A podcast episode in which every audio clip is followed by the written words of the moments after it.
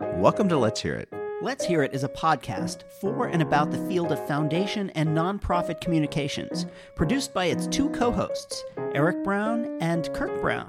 No relation. Well said, Eric, and I'm Kirk. And I'm Eric. The podcast is sponsored by the Communications Network and the Lumina Foundation. We're talking to people about their work and what's happening in the field with the hopes of making this growing arena just a little bit more accessible to us all.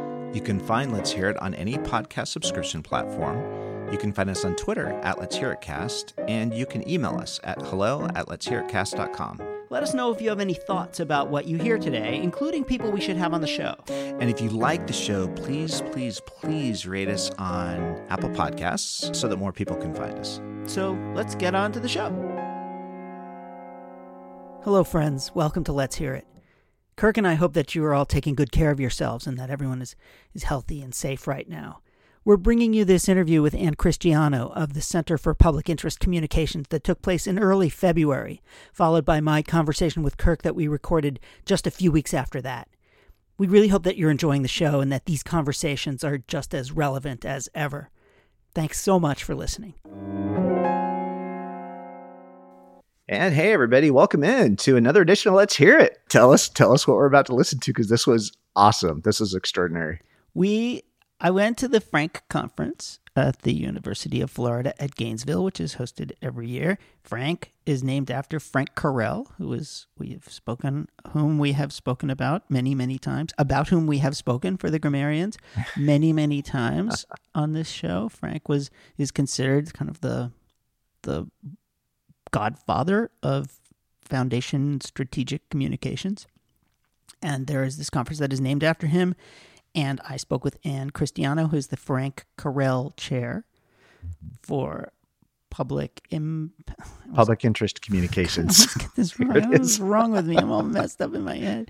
Public Interest Communications at the University of Florida, Gainesville, and Ann is concluding her 10 year tenure yeah. as the chair, uh, as the Frank Karel Chair.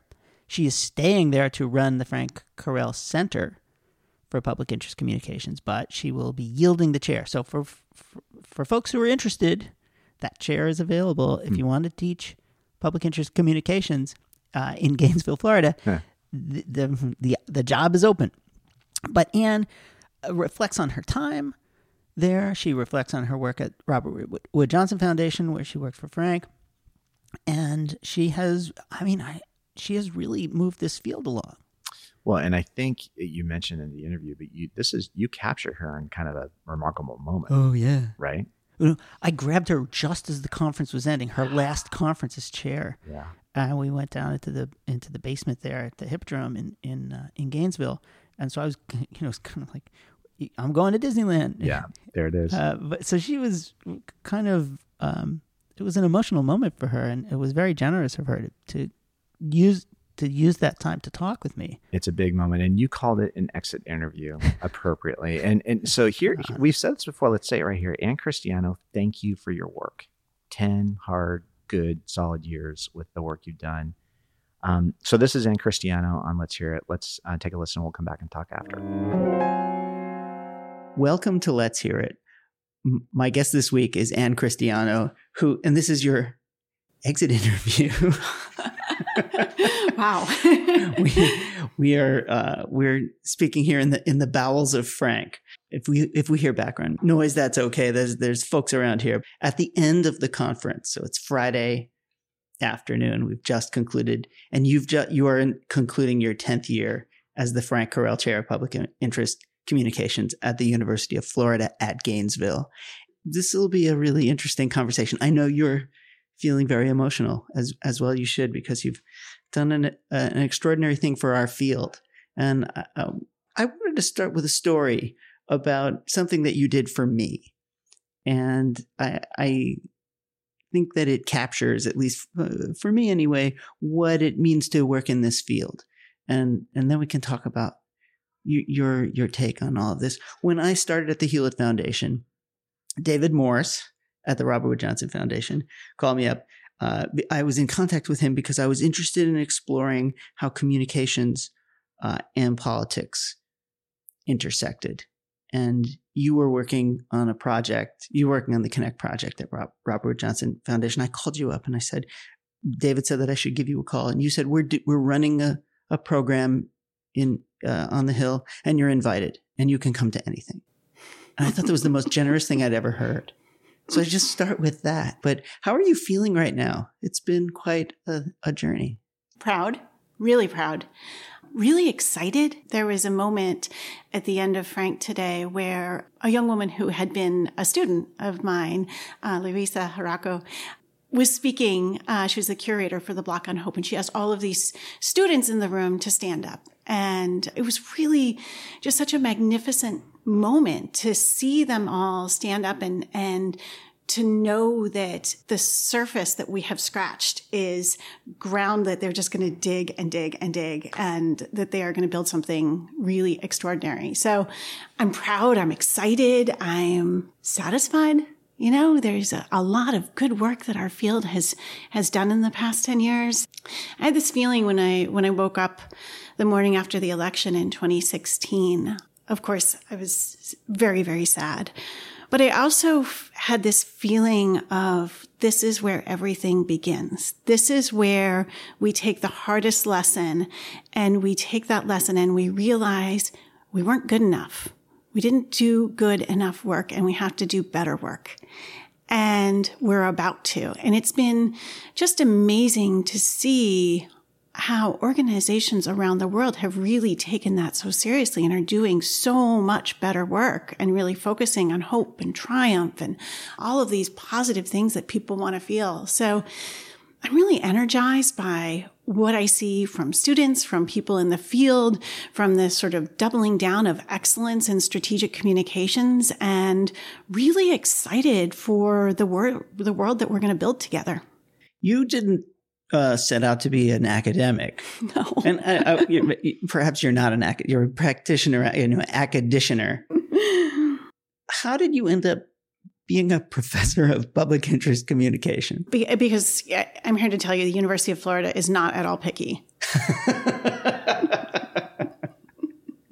okay, you're not no no no modesty. Just tell me the story. So I worked at the Robert Wood Johnson Foundation because Frank Karel hired me early in my career and he had had this idea that he wanted to mentor somebody from very early in their career and, and help that person sort of take on a senior role as they grew and I got to be that person. And so I got to work by Frank's side until he retired from the foundation. And when he started to think about his legacy, and he and Betsy, with Andy Burness and the council of, of many other people in the field, started to think about what his legacy would be, they decided to endow this chair at the University of Florida.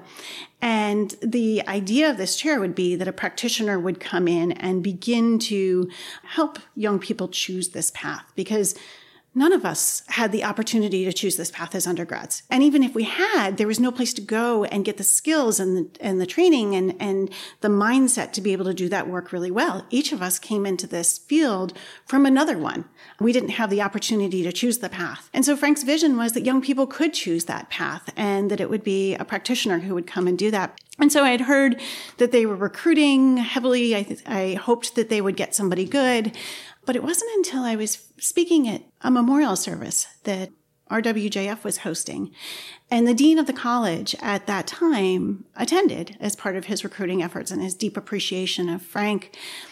And I looked at him and I said, Oh, that's that's what I want to do. That's where I want to go next.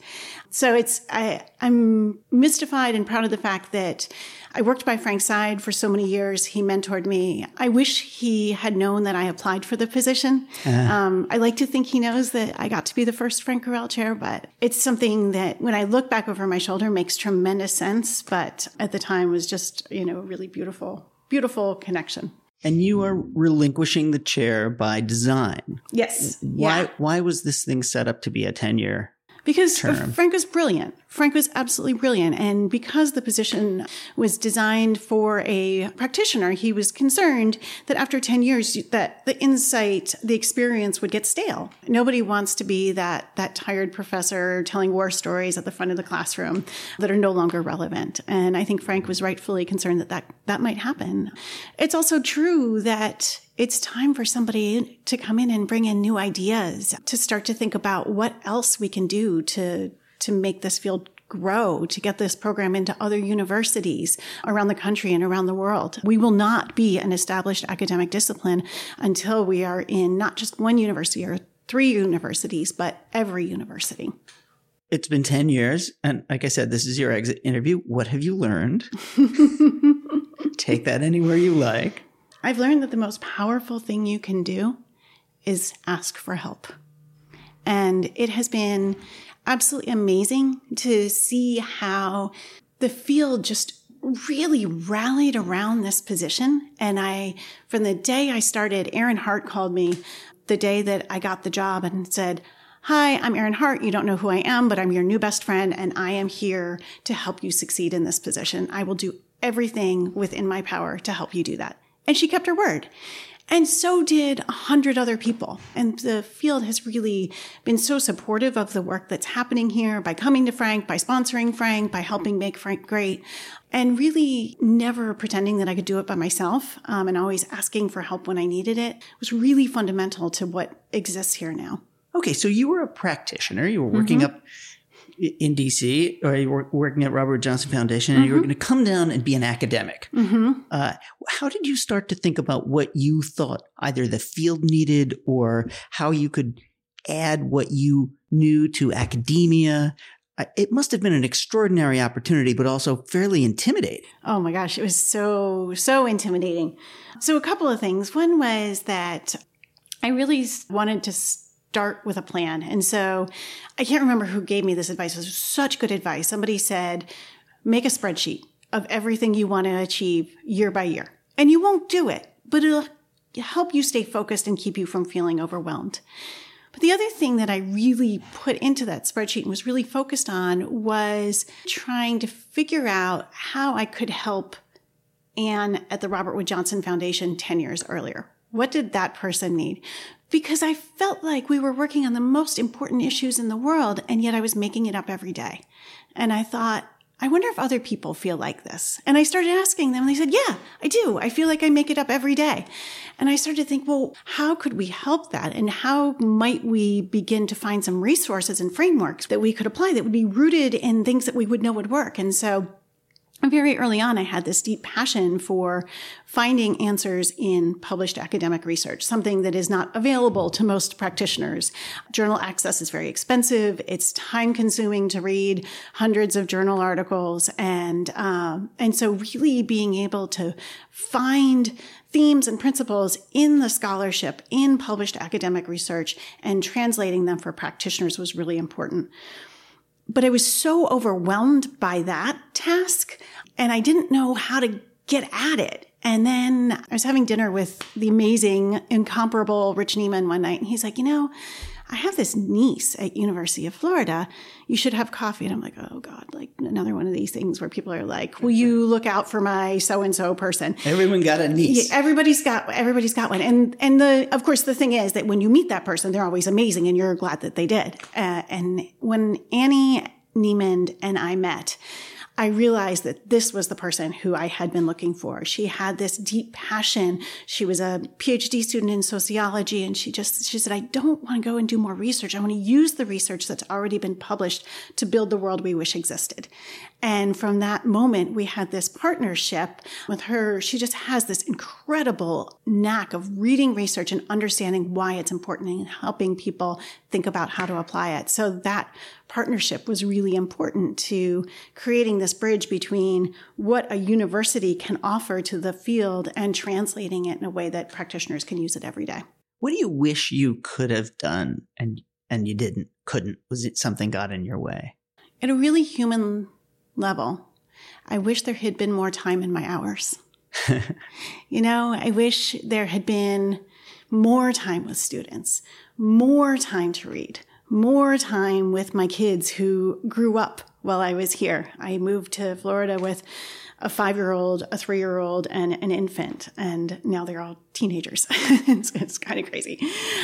So there, I wish there was just more of all of it because it was amazing, but I don't want it to last any longer.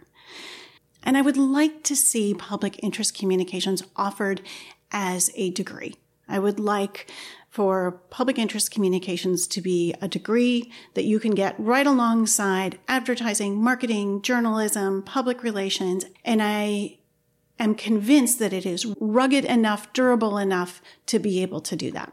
I've spent a lot of time thinking about research and about how researchers do such a, a, kind of a piss poor job of communications and about how communications people do a piss poor job of research. And it, it, feels to me like you are attempting to bring these things together to build mm-hmm. these relationships. Where do you see you've succeeded at that? Where is there something that you can point to this as, yeah, we, we did crack the nut on something. Yeah. And I think one of the things that I didn't expect about this position is that once we started, Annie and I started writing and sharing these ideas, we started getting all of these calls from organizations that were saying, I have this really hard question to answer, and maybe you can help me figure it out. And so we started getting calls from the UN Agency on Refugees and the Gates Foundation to say, can you help us figure out how to apply what's in the literature to this really big challenge that we're facing? And so the fact that we're doing direct work in the field we just started a new project with the International Labor Organization around child labor and forced labor and, and how we might help them think about using this kind of scholarship to take those challenges on. And the fact that we're able to do direct work in the field with these partners and apply these ideas is just something that was such an unexpected aspect of our work here. So you had no idea you were going to go into business. No, no, no, no. I didn't expect to be running an agency at the end of my 10 years.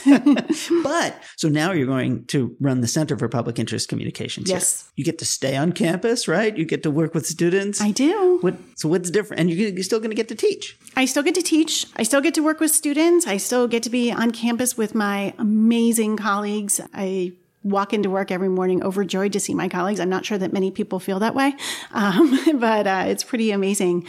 And the big thing that's different is that we're supporting ourselves, which is pretty uncommon in academia. Our team is able to support our salaries and uh, that of our research associates entirely through the partnerships that we've established around the world, which feels pretty exciting until I remember that that's actually how most of America lives.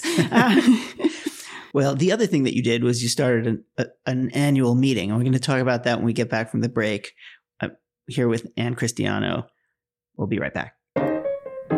You're listening to Let's Hear It, a podcast about foundation and nonprofit communications hosted by Kirk Brown and Eric Brown. Let's Hear It is sponsored by the Communications Network, which connects, gathers, and informs the field of leaders working in communications for good because foundations and nonprofits that communicate well are stronger, smarter, and vastly more effective. You can find Let's Hear It online at letshearitcast.com or on Twitter at Let's Hear It Cast. Thanks for listening, and now back to the show. Welcome back to Let's Hear It. My guest is Ann Christiano, who runs the Center for Public Interest Communications at the University of Florida at Gainesville. And you had uh, seven years ago started this annual gathering named after Frank Karel called Frank. Can you just talk about the idea behind that? I wish I could say it was my idea, but it wasn't. It was Andy Burness. The field had come together to, as a tribute to Frank Karel, create this Karel Fellowship Program. And Andy Burness, who was really sort of leading this effort, said, you know, we should have a meeting once a year in tribute to Frank Karel where the Karel Fellows will come and share their experiences. And we'll call it the Karel Symposium. And I was like, oh. I don't think anybody's got time for that. Nobody wants to go to a symposium. And he said, well, okay, well, let's take this idea and make it better. So we um, decided to invite 30 people to the University of Florida to come together and say, like, let's design the kind of gathering that everybody really wants to come to, that feels like a celebration. And let's figure out what the rules of the road are. And let's design something that is really special, that it will be our shared gift to the field. And remarkably, 30 people came at their own expense and sat in the basement of the College of Journalism for three days planning this incredible gathering. And we made all of these rules. Like the first rule was there would be no panels. We made a rule that there would be no tablecloths anywhere. Um, tablecloths? Tablecloths. Now, you know, like a, They're bad? Yeah. I mean, it's just, you know, fussy. We wanted it not to be fussy. People we, will spill right on the table. Exactly. Exactly. And we came up with the three rules of Frank. The three rules. There only, Frank has just three rules, which is, um, no open flame, no glitter, no douchebags. And we've we've held that rule. we've kept that rule over the 7 years. But one of the things, kidding aside, one of the things that's really special about our field is the incredible generosity people have toward their colleagues and their willingness to share the best of what they know with the field because we are all so deeply committed to our missions and we all want everybody to do better work. And we wanted to create a space where people would leave with new friends because work's hard and people don't necessarily do things for their professional network, but they do things for their friends. And so we wanted people to really have this deep sense of community. How many how many students have participated in the Frank? Oh my gosh! I mean, over the years, it's got to be more than a thousand. And the students are you when you come to Frank, you feel their incredible energy.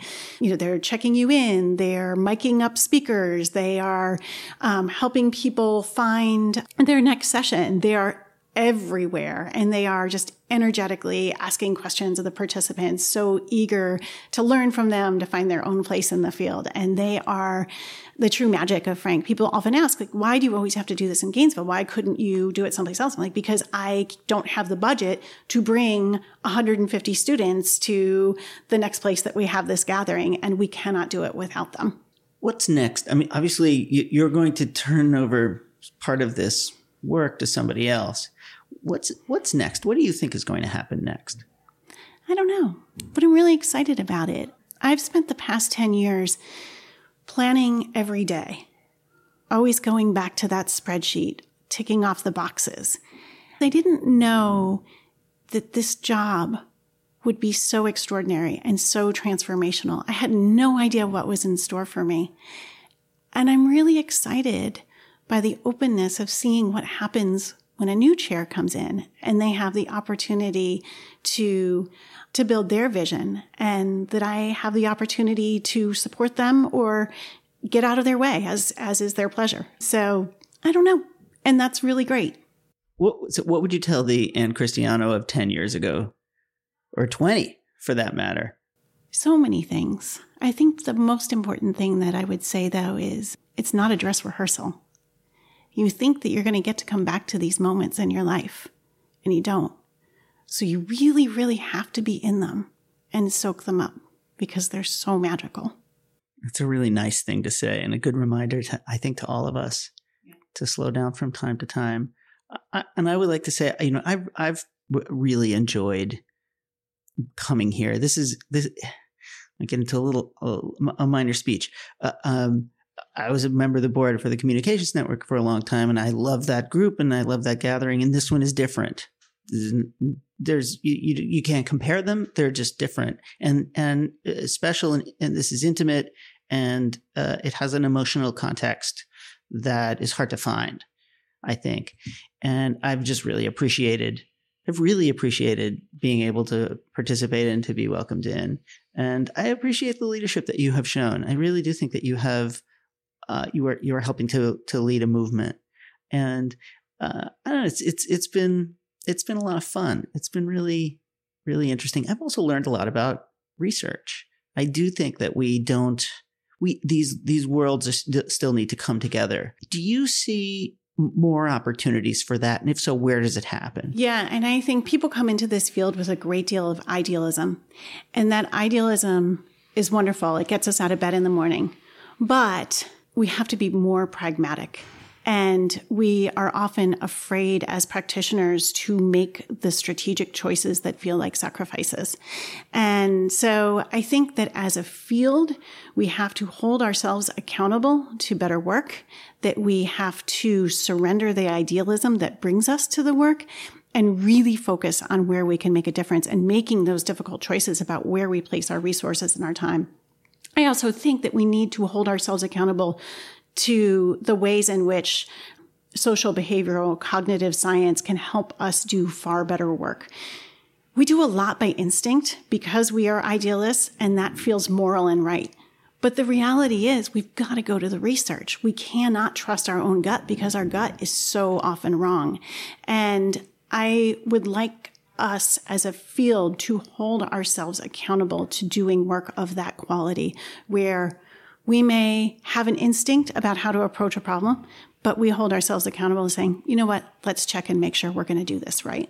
Has there been one or two or three pieces of research that spun your head around that changed the way you thought about this work?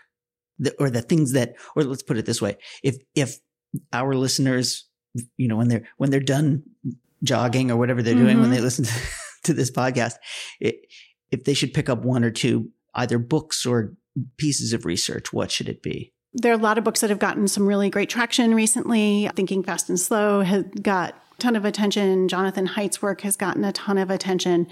I think the work around the moral emotions uh, that we heard from Renee Weber today just blew my mind. Absolutely incredible stuff. I think we need to do a better job of creating more of those resources. I think the work that Chip and Dan Heath did with um, Made to Stick and Switch uh, we need more of that translational kind of work because we just don't have enough of those resources. Annie and I, one of the things I'm really excited about is I'm going to be spending a lot of time on planes this year. And Annie and I are deep in working on a book to begin to translate the frameworks that we've been developing. So I think we need more of, more of those kinds of work more of those pieces of work. And I think what's interesting to me is not any particular piece of research, but just how many answers you can find in the research. For example, the importance of visuals and visual language and metaphor to creating the sense for us that we have had a lived experience that translate abstraction into meaning. That's really powerful work and it helps us understand why the metaphors that we use are so incredibly powerful and important. So I think that it's not any single piece of research, but the fact that there are so many answers to be found there when we go looking for them. Well, today what I took away, we I just want to describe the the conference for these the, the meeting for these last three days where it was centered around emotion, mm-hmm. and you took little blocks in yeah. which we would focus on a, a particular emotion, yeah. anger, fear, mm-hmm. and t- today, and there were positive emotions as well. Today, obviously, fittingly and uh, and and no mistake here, you finished on hope. Yep, and it was pretty darn hopeful. It also reminded me that we do spend so much time in these negative emotions mm-hmm. and that that to I would say mixed effect. Mm-hmm. So great, we've scared the crap out of everybody, and now we can't. We haven't come up with a way to help solve that problem, which is okay. Right. Now, now what do you want me to do? Right. And the hope work, the the things that we saw uh, reminded me that we have a lot of work to do, that we haven't gotten there yet. We actually haven't really described a, a hopeful future effectively. And as you mentioned just a little while ago, that, that 2016 was a perfect example of mm-hmm. that fear one. Mm-hmm. Yeah, absolutely. Uh, because we couldn't, we couldn't compete on, on fear. We're going to lose we're going to lose in that marketplace. Oh yeah. Um, but, and it made me hopeful. I, I, got a little meta too. It made me feel hopeful about where the opportunities are. Mm-hmm. Do you think? How do you see that? Where? How do you see that actually playing out? Because I think we're starting to learn, but we're not there yet, and we're getting communicate. We're getting research, but we haven't translated that over to the practitioners. If if you think about it, you know, in these slightly divided components, mm-hmm. where do you see the hope work? Starting to take get traction? Where do you see how we can learn as practitioners learn from that? Yeah. And I think the work that Thomas Coombs was talking about today, the work that he did with Amnesty and showing how that hope based messaging was so incredibly powerful and moving from a fear frame or a sadness frame to really thinking about what do people want to feel? What do people want to feel when they think about these issues? And offering them the opportunity to empathize not with people's darkest moments but their greatest ones. You know i think we i i loved the presentation from lauren and hans from un the un agency on refugees because they kind of took down there this this idea that empathy should be our single goal. And i loved the way thomas built on that and said yeah it's not helpful to try to get people to empathize with people's darkest moments. But if we use empathy to get people to empathize with those brighter moments we have a lot of power there and I think sometimes we go into this work because we're sad about it or angry about it. And we're like not happy until everybody else feels as bad as we do about it. Right. That's right. Which is like exactly like you couldn't have a better strategy for demotivating your target communities and your target audiences. So I'm pretty excited about the opportunities that we saw in these more positive emotions and pleasant emotions like awe and pride and hope. Yeah, no more of the bumper sticker. If you're not appalled, you're not paying attention. I mean, did we ever really think that that was going to work? And like, I do think that I really sort of fantasize about an end to sanctimony. Like, that would be pretty amazing. well, uh, no sanctimony here. I hope it's it's it's really been great. I, I appreciate your time. It, you and I dragged you down here to have this conversation right as as as your moment of glory was occurring at the end of the conference. So thank you for your double thank you for Aww. your time. Uh, it's it's been fabulous. I will see you next year.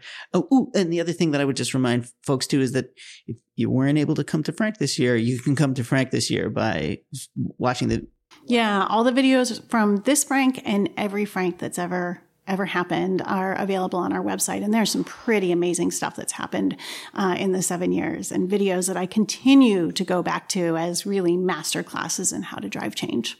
Well, uh, ooh, we'll link to some of them. Okay, on great. the website. Send me send me your list of ones oh, that you yeah. think we should some link to. Stuff. And the one thing that I would say is for this year, watch the opening Oh my gosh, that the, was pretty great, wasn't it? yes, it was the opening kind of musical introduction. Uh, I won't say anything other than just just watch it. it it's, it's really just extraordinary. Those are the kinds of moments that you hope to have in your life, and that was one of them. Yeah, anytime you get to be in a room where there's a collective gasp, it's pretty great. well, um, you can have our collective thank you. Um, Ann Christiano, thank you so much. Thank you. And thank you for asking all of these questions and giving me an opportunity to reflect on a really great 10 years. Well, it's been a great 10 years, and here's to the next 10. Absolutely. and we're back. So, Mr. Brown, we've had a variety of conversations in this, uh, in uh, kind of our debriefs about these interviews, just about the, the what I would call the grace, class, and professionalism of the people that we've interviewed around a whole bunch of different topics. Ann's capacity to sit with you and reflect in a meaningful way about 10 years of a tenure as it's literally coming to conclusion. You know, she's coming off the stage at yep. the uh, conference. I really thought was extraordinary. That was and pretty generous. How did you get her to do that? Because I, I, don't know, man. There was real emotion in this, and yet she had a really, I felt like crystal clear capacity to kind of like you were asking. I mean, you were asking her some pretty, you know, thematic and challenging questions that she immediately clearly has been thinking about. Yeah. So, how did that happen? How did you guys even pull this off? That you stepped off the stage and immediately by the way, your uh, your field work is getting great. Uh, you guys sounded awesome. Oh, that's right. This is no longer the phone in the middle of the table in the closet. right? It was really great. Well, yes, it's we we have better mics. Uh, it, she, it just reflects the kind of person that she is. As I told that story about how when I was first at the Hewlett Foundation, I called her up and said, "Can I tag along as you go up to Capitol Hill and talk to people, and you're going to lead all these seminars with your grantees on how to do good communications. She's yeah, sure, come on along. Hmm. So that's that's just who she is. She's generous, and that was. I don't know if I had been finishing up ten years as the chair of something, feeling really em- emotional. I might not want to have this conversation. Exactly, exactly. And you asked her how she felt, and she uh, immediately proud and excited. And I thought, man, I hope that's everybody's last day statement about their work. Yeah. Right. What an extraordinary thing to be able to say. There's so many different, you know, things that could come up to be proud and excited.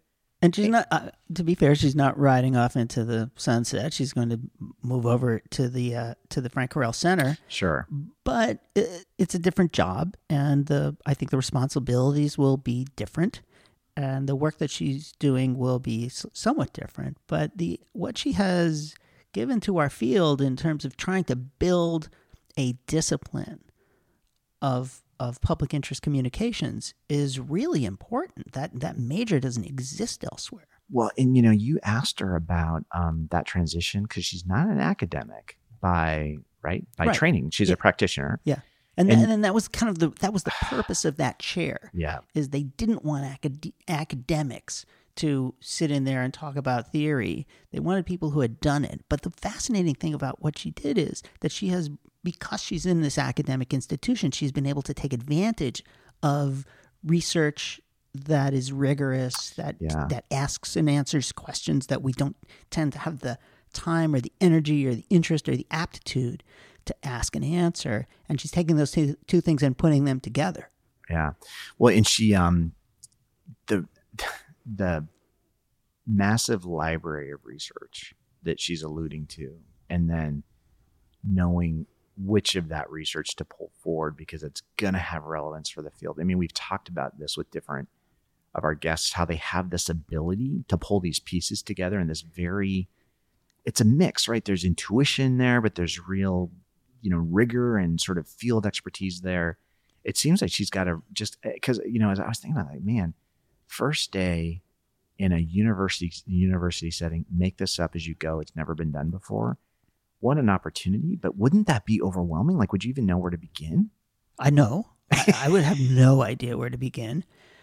Uh, but it, again, it speaks to her, to Ann's sense of curiosity and her understanding of the possible. She's an extremely positive person. Yeah, clearly. uh, and and her ability to listen as well, because she's a, a thoughtful and heartfelt person. The idea that bu- building a discipline, you know, you you have to start somewhere, and she's Yeah. starting somewhere, and it is my fervent hope that we end up with dozens of such departments or programs around Yeah. the country because different people will bring different things to it. You will have different perspectives, region, whatever, and that you build from what they have started over there elsewhere. So I mean, it would be great if you're if you're a funder and Yeah. you care about making a difference in the world, you should consider starting, you know, endowing some of these chairs around the country so that we can do this work in different places and get it informed. And and you know, not only that, one of the wonderful things about Frank is that there's tons and tons of students who are Yes. there. They're mm. volunteering. 150, she said. 150 students. Yeah, and thousands over the over the ten years of the con or the Yeah. eight years of the conference. The th- that kind of energy and students getting they want to go into a field where they're making a difference in the world, and I think that this mm-hmm. is a general thing, a, gener- a generational thing as well. Mm-hmm. Th- that we need to be able to capture them, give them tools, help them understand, and let them teach us. Yeah. because that's where we're going to really start seeing some difference getting made. Well, I love how the she. passive voice. Differences were made. Sorry. Differences happen. I love. Mistakes were made by this husband. That's my my classic I uh, response in the house. I loved how she talked about that whole how do you get started. She was like, well, you create a spreadsheet. You map out 10 years. You map out what you're going to do by year. And and I just thought, man, that that it, even of itself is an, is an interesting discipline. But let's you know push on this piece for a second. That's that what she's saying was one of her aspirations. She'd like to see, just like you can get a degree in public relations or in marketing, she'd like to see if you could see people being able to get degrees in um, i think she said you know nonprofit communications or public interest communications. What do you think the likelihood of that is? And what do you think the implications of that could be if, if, if that were to be a field of you know just opportunity and discipline that opened up? I mean it's funny i don't think i've ever of all the bazillion resumes i've seen over the years trying to hire in this space i've never seen one person ever you know who had that as a degree you know, I don't 'cause it doesn't exist It doesn't exist. Yeah. I see every so often you see a communications degree, but Yeah. actually, uh, most of the communications folks don't end up in our field. yeah They end up in in corporate. yeah I think. Well, here's me pitching universities across the land. uh, it feels to me like a great way to attract students because this generation. There is a key set of people who want to go out there and make a difference. make a difference And if- great point as a university, you say, we can give you the tools to take your enthusiasm and marry it with some some learning so that you can actually make that difference even stronger. It feels like a really good marketing opportunity. So go Yeah. ahead out there, universities, start these programs because there's a business model for you. Yeah, yeah, that's awesome. Um, so I think there's two other pieces that I want to get into. You had a really awesome, the classic 20 minute moment in the Oh. conversation where you asked Ann It to. really just takes us a while to get Well, come on, there's there's a lot you're covering, right? And you asked Ann, you know what um what would you tell the Ann of 10 or 20 years ago? Uh, You know, and uh, her it's, reflections. it's, it's such a gimmicky question. But come on, it's but it's fair. guilty. it, no, come on. It's not a dress rehearsal, is what she said. And I'm like, oh, that's awesome. You know what I mean? Just to to savor and treasure the moments um, is great. But then, you know, you're asking her about the research that she's found to be um, informative. And then also, you guys got into the themes of the conference this year. And um, I'd love to just capture some of those research pieces that she was mentioning, and who knows, put them into the line notes or links off the you know the podcast because they all look really. And of course, she's just you know dipping her toe into what I'm sure is a long list of things that have been in, in um, important to her. She talked about the importance of visuals, you know, as, as part of the area that she's interested in seeing, you know, and, and how that affects our, and we've talked recently about, you know, visual information and how that matters. But then you got into this conversation about the, um, tell talk about Frank and its topics this year because you talked both about the genesis of that conference as a whole, but also the the topics related to hope in particular at the conference. And I was on edge of my seat while you guys are talking to that through because I'm like, oh my god! And then all the conference sessions are online, so I'm going to go back and listen to some of these sessions because this feels like this is the the heart of our field. You know, the issues we need to be wrestling with. You guys were talking about the conference there. Well, the broad theme was emotion. Yeah. Uh, so they framed each day had a different emotion that the conversations or the the talks focused on, and of course, uh, so there was uh, I think anger anger was in there. Okay. Um, was fear in there? I think fear was in there. Huh. I have to go back and look. Okay. But it, it, it for good reason, for all the right reasons, it moved into the positive by the time we got to the end. You know, and hope was Yeah. was uh, was one that you know we we walked away from the from the conference with this framing around hope Yeah. and I, I mean, I think that that's exactly right. We, we, we live in challenging times. As we, as we sit here today, Yeah. Kirk, there's the question about whether coronavirus will uh, overtake California. Yeah. These cases have now been, uh, have been uncovered, and, and people are afraid. Maybe for good reasons, or maybe for bad. We just just don't, Don't know, know. yet. But this this notion about being surrounded by fear, the fear of the election, the fear of pandemic. You know, like, isn't that a great way to be? Yeah. And to understand the power of hope in moving people to action, moving people to make good decisions. That's so important, and we don't end up doing that enough. Mm. And that that was a great way to finish up this conference because there is lots to be hopeful for if we pay attention to it and we take care. Yeah, it's funny, you know, when we got started doing this, um, it, and it has been this. It was really about, hey, there's so many people doing so much good work. Let's just, you know, track them down and, and hear from them. That's certainly the case. That's what's happening. But I feel like this thread has been emerging about how we need to shift our thinking and shift into this more, you know, we've had people call it aspirational or call it hope or you know, um, you know, the the the asset framing work, you know, has its its own you know language for it. But but this, and, and Ann said, you know, we spend so much time in negative emotions, Yeah. you know, and and to such a mixed effect. And then even talking this about the story about one of the reasons that might be the case is that the people that are drawn to this work are, you know, fairly pissed off about something. You know what I mean? It, it is a motivator. That's right. It's true. That's right. It's like you know what's wrong. You know, you know, you know, you need to make a difference. And so, um, but that just feels like such important work. So I'm so glad that um, I'm so glad that was a topic at the conference, and hopefully, um, you know, as, as the Frank conference moves forward, our, our the new director will come in and have some thoughts there. I do want to, you know, before we close up, this notion of the term limit, the 10 years. You know, Mhm. you've come out of an organization that had those term limits, and Not on communications directors, thankfully. So, what do you think about that notion? You know, just the just the uh, you know just the natural pos- prospect that there should be a beginning, middle, and end that's agreed upon and understood from word go as we move through these public interest roles. What do, what what do you think about that? oh, it's a double edged sword. Yeah, On the one hand, there's something to be said for making sure that you bring new people through. Uh, I, I like that.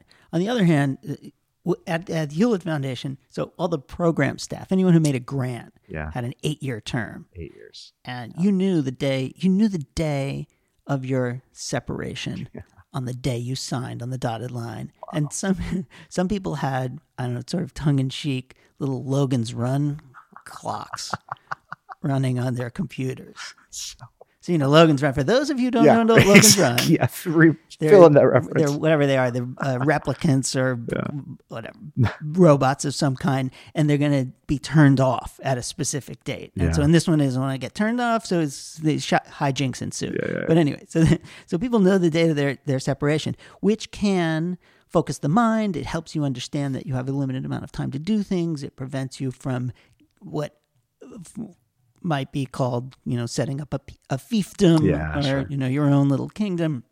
So I think it has a lot of benefit. Mm-hmm. And the challenge, of course, is if you have a really, really talented person and then they separate, I guess you, what you want them to do is to go off and do wonderful things elsewhere. Yeah. Excuse me. So that's that. I, I think the term limit is kind of a, a neat idea. Yeah. Yeah. And frankly, in today's culture, people don't stay in their jobs for 10 years anyway. No, so it true. may even be acad- academic. Yeah, that's right. No, there's an organic churn anyway. Well, Ann Christiano, again, thank you, thank you, thank you both for joining us on this podcast, but all of this body of work. And uh, yes, still remaining closely linked to our field as the director of the Center for Public Interest Communications um, there at the University of Florida, Gainesville. But man, Eric, what a treat. That was a really great conversation. That was fun. Thanks, everybody. Until next time, let's let's hear it. And that's it for this episode. Please let us know if you have any thoughts about what you heard today or people we should have on the show, and that includes yourself. We'd like to thank Maggie Brown, our intrepid production coordinator, John Ali, the tuneful and inspiring composer of our theme music. We'd also like to thank our sponsors, the Communications Network, the Lumina Foundation, and the Heinz Endowments. Thank you, thank you. And check out the Heinz Endowment, their terrific podcast, We Can Be. That's hosted by Grant Oliphant, and you can find it at heinz.org slash podcast. We would certainly like to thank today's guest, and of course, all of you, and thank you, Brown. no, no. Thank you, Mr. Brown. Till next time. Let's hear it.